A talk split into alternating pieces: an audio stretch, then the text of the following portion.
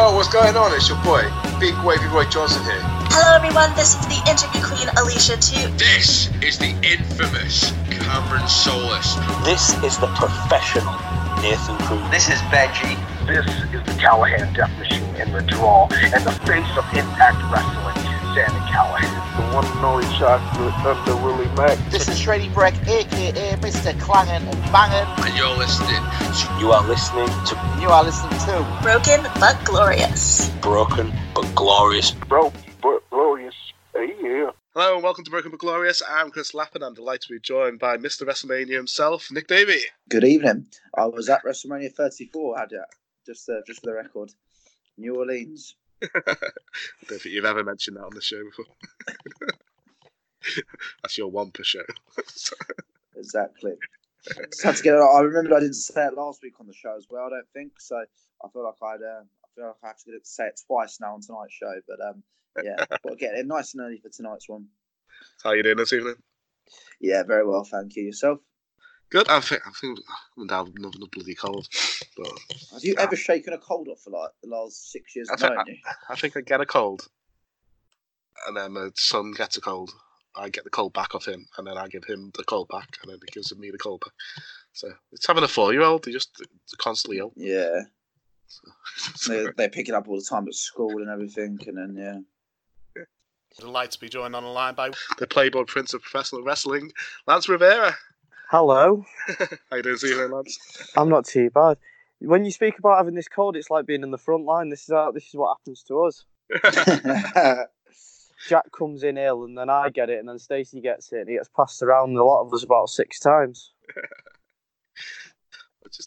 Well, my girlfriend works in a primary school, and then a 4-year-old, so they're constantly just bringing. You're just asking for trouble. Yeah. I've been alright with illness. So I haven't had a sick day for since 2018 July. So we know exactly what's happening for the rest of the week now, don't we? Well, yeah, you've just jinxed yourself now. Yeah. Just for the record, by the way, at WrestleMania 34, I was sat in Disciples' front room. Yeah. Big Disciples. Just so everyone knows where I was for WrestleMania 34. Yeah. I'm sure I tried to stay up and watch it, but I fell asleep. And I'm guessing that's what usually happens on WrestleMania. So I watched probably the first hour. Man, you've got to sit through it. You've got to sit through it. You've got to love it and sit through it. Every year it's getting longer and longer as well now. We'll soon be up to it. It'll just be like an all-day thing, won't it? From like 10 a.m. in the morning. Right. It's like WrestleMania 2000. 12-hour WrestleMania. I'm getting it. Or they'll turn into... Wrestle Kingdom from this year. I'd have it over 2 days, 5 hours each. I think that'd be good. Wouldn't be surprised. Sitting there for one 7-hour sitting. Yeah, 2 5-hour sittings is better than 1 7 hours. Hi, this is Matt Davis, and you're listening to Broken But Glorious. You might as well just do a quick recap of your career for those listeners who missed your first interview. So what first prompted you to don the tights again to the ring? So. It was sitting downstairs with my brother in the bottom of the house watching The Rock on SmackDown back when it was WWF. Yeah. And having that first Know Your Role video of The Rock from... Do you remember those old WWF videos that you'd get? But they were like highlights. Yes. They'd follow the wrestlers around, going off doing random stuff. I had one. It was my sister's, and it got given to me. And I used to watch it all the time. The best of The Rock. Yeah, pretty much. But then they'd like do interviews in between, so it'd cut to like the Undertaker, and they used to have that big cloth background. And everyone, I used to always think, "What's that background?" Because it was just really weird '90s cloth. Yeah. Just in the background, and the Undertaker was like sitting there talking about The Rock and like The Rock knows his character and all this. And it was. And one day, my mum turned to me and went, "Why does The Rock talk about himself in the third person?" And I was like, "I don't know." I was 4, and I just looked at her and was like, "I have no idea." But I remember to this day watching the steel cage match from Raw. It was War, Triple H versus The Rock. With China at ringside over and over and over again. And I still remember the finish of the match where they both sat on top of the cage and they're hitting each other. and Triple H gets the upper hand on The Rock, and then he goes to get down off the cage, and he slips and he crotches himself on the top rope. Oh, yeah. And Triple H is crawling for the door, and China's holding the door open, and The Rock's having to crawl down off the top. And just as Triple H gets out the door, The Rock drops to the floor and gets his feet to the floor first. And I was like, whoa. Wow.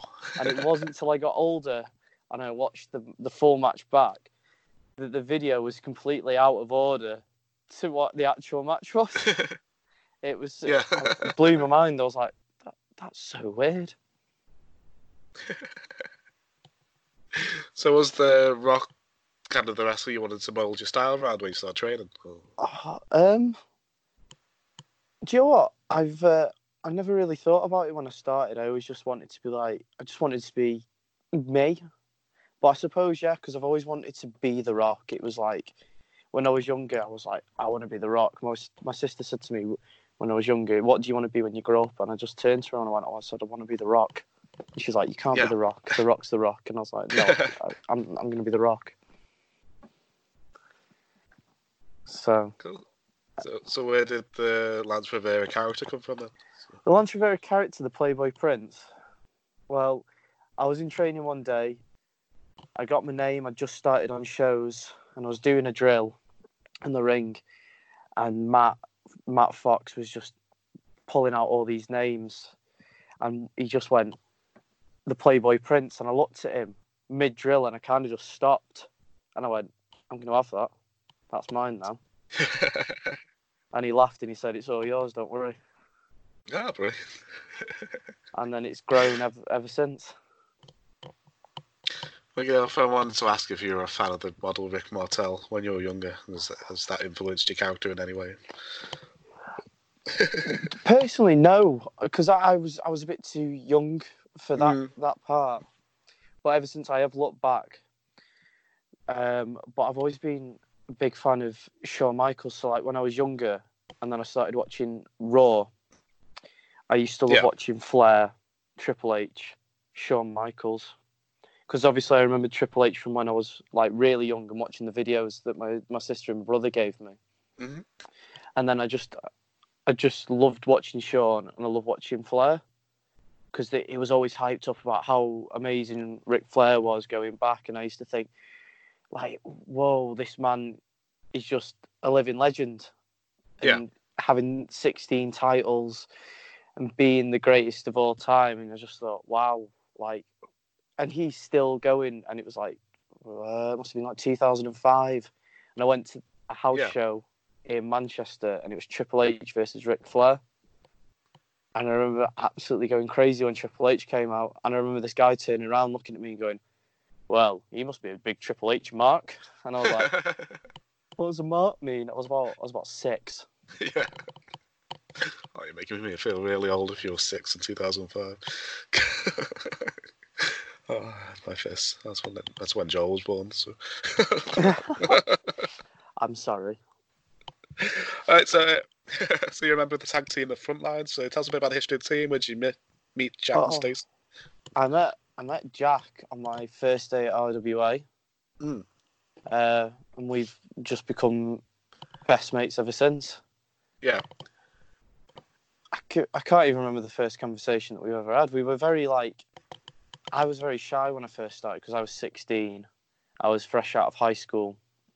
I just started college, so I was very reserved, and as time went on, we just became really, really good friends. And I met Stacey on the first day of training as well, because she was taking the forms that we had to sign for a consent forms, you know, for wrestling and everything. All right, so yeah. So I was giving her forms, and I remember I was writing on it, and she was talking to me and like trying to be nice, and I was looking around and looking at the ring and thinking, I'm going to be in that in a minute, and I was just very. A million miles away while I was trying to sign this, and I was thinking, well, this is mad. Yeah. Because it was always what I wanted to do from when I was younger, and then I saw the ring there, and I realised, well, this is it now. Oh, great. Here we go. So that was the first day I met her, and then we went through the Fox pack together up until we split from the Fox pack, and then we took Stacey with us, me and Jack, and continued as a Frontline. Yeah, isn't it in like RWA pretty much you either go into Rejected or you go into the Fox pack? It's kind of a thing.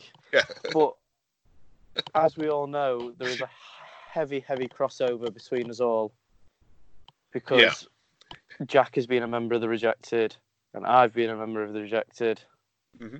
A few of us have been a member of the Rejected. There's a heavy crossover between us all. Cross-pollination.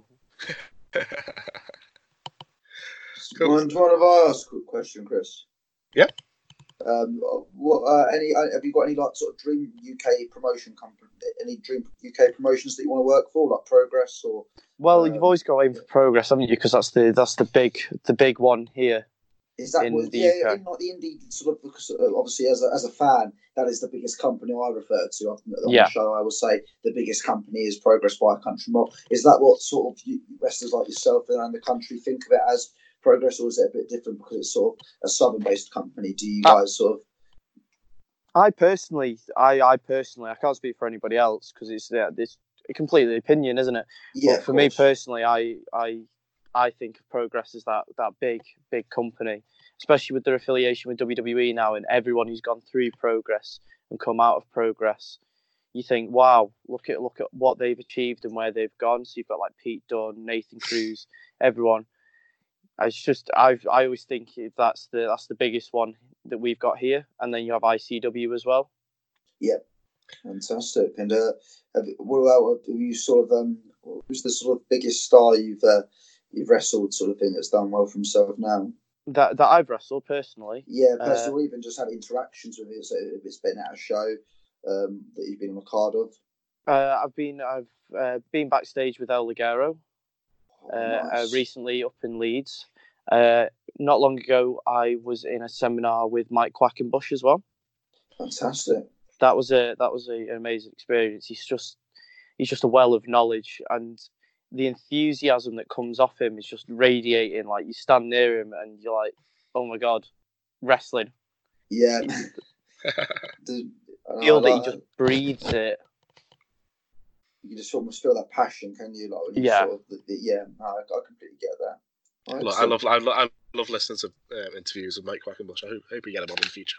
So. The way he is in interviews, have you seen with the one where he talks about wrestling and what it means to him and everything? Mm. That's exactly what he's like in person. When you get to talk to him, that's exactly what he's like. Like you can feel the passion through that talk that he does, and when you get in front of him and you're talking to him, you can feel it as well. Yeah, no, I get that. I love that as well. When you're sort of buying your merch of the wrestlers, when I've been to loads of shows, it is fantastic when you sort of see them, just how much obviously it means to them, how grateful they are, but just also as well when you just generally chat to them about wrestling. Like when I was in New Orleans, I remember Austin Theory being a really good example of someone who absolutely loves everything about wrestling, from rather than there selling your merch until the show finishes when you're packing up your table, leaving. You can just tell it's his love. He absolutely loves every second of it. And it really does mean a lot to you as a fan as well, especially when you're there with sort of obviously Chris more about shit when you take your family there and what have you. But even if you just like me, go with your mates, have a few beers, it does mean sort of a lot, and it obviously just makes you, gives you that bit of happiness as well, how much it means to the... to me, to the wrestlers, it's my 4-year-old's favourite bit of the whole thing. I still remember getting that picture with you after that first Wrestle Island show I did. Yeah. I was oh, I got you were messaging me like, are you still here? Are you still here? And I was like, oh, what do I do? You need to come down to Riptide, as I say, and then you can meet another member of Broken But Glorious. Well, I've got to start completing the set now, haven't I? I've got to start working my way through. This is James Reed, and you're listening to Broken But Glorious podcast. All right, to finish the show, I've asked the Wrestle Island Facebook group for questions for Lance. So first, here we go. Mike Angus. How was your training with Hugh Hefner at the Playboy Mansion? Oh, well, back in the day, me and Big Hugh go way back. He's my best mate, what can I say? I was absolutely distraught when everything happened. But according to Mike, I inherited the Playboy Mansion, so everything's okay. We're all right, we're living in luxury. Ryan Stanley, do you like the lights out or lights on? Oh, it's that private joke. Yes, it is. Big RJ. You gotta go lights on, haven't you? He'll get it, and I'm sure that a few of the others will get it. Mm-hmm. But we won't go into it now. Graham Williams, what were your feelings on when you won your first title in RWA? When I won my first title in RWA, it was a big. I don't know. You just when you win your first title, it's very much it means everything. And from growing up, because I when I won my first title, I was 17, so wow. Everything was a bit like whoa, this means so much, this means a lot, and you can feel it. I don't know how to describe it, but do you know when you were in assembly at school and you get called up and you win an award and you're like, oh my god, what do I do? It's kind of like that. I was like, whoa, this is real now. And I got to take it home, and I remember taking it home and just thinking, oh my god, after sitting in wrestling in my grandma and granddad's back bedroom with my little plastic belts, pretending to be John Cena and The Rock. There's pictures on my not Stone Cold, never pretend to be Stone Cold. Never once. I was never a Stone Cold fan. I was always The Rock. It was The Rock always. No, I agree. It was a rock, I must admit.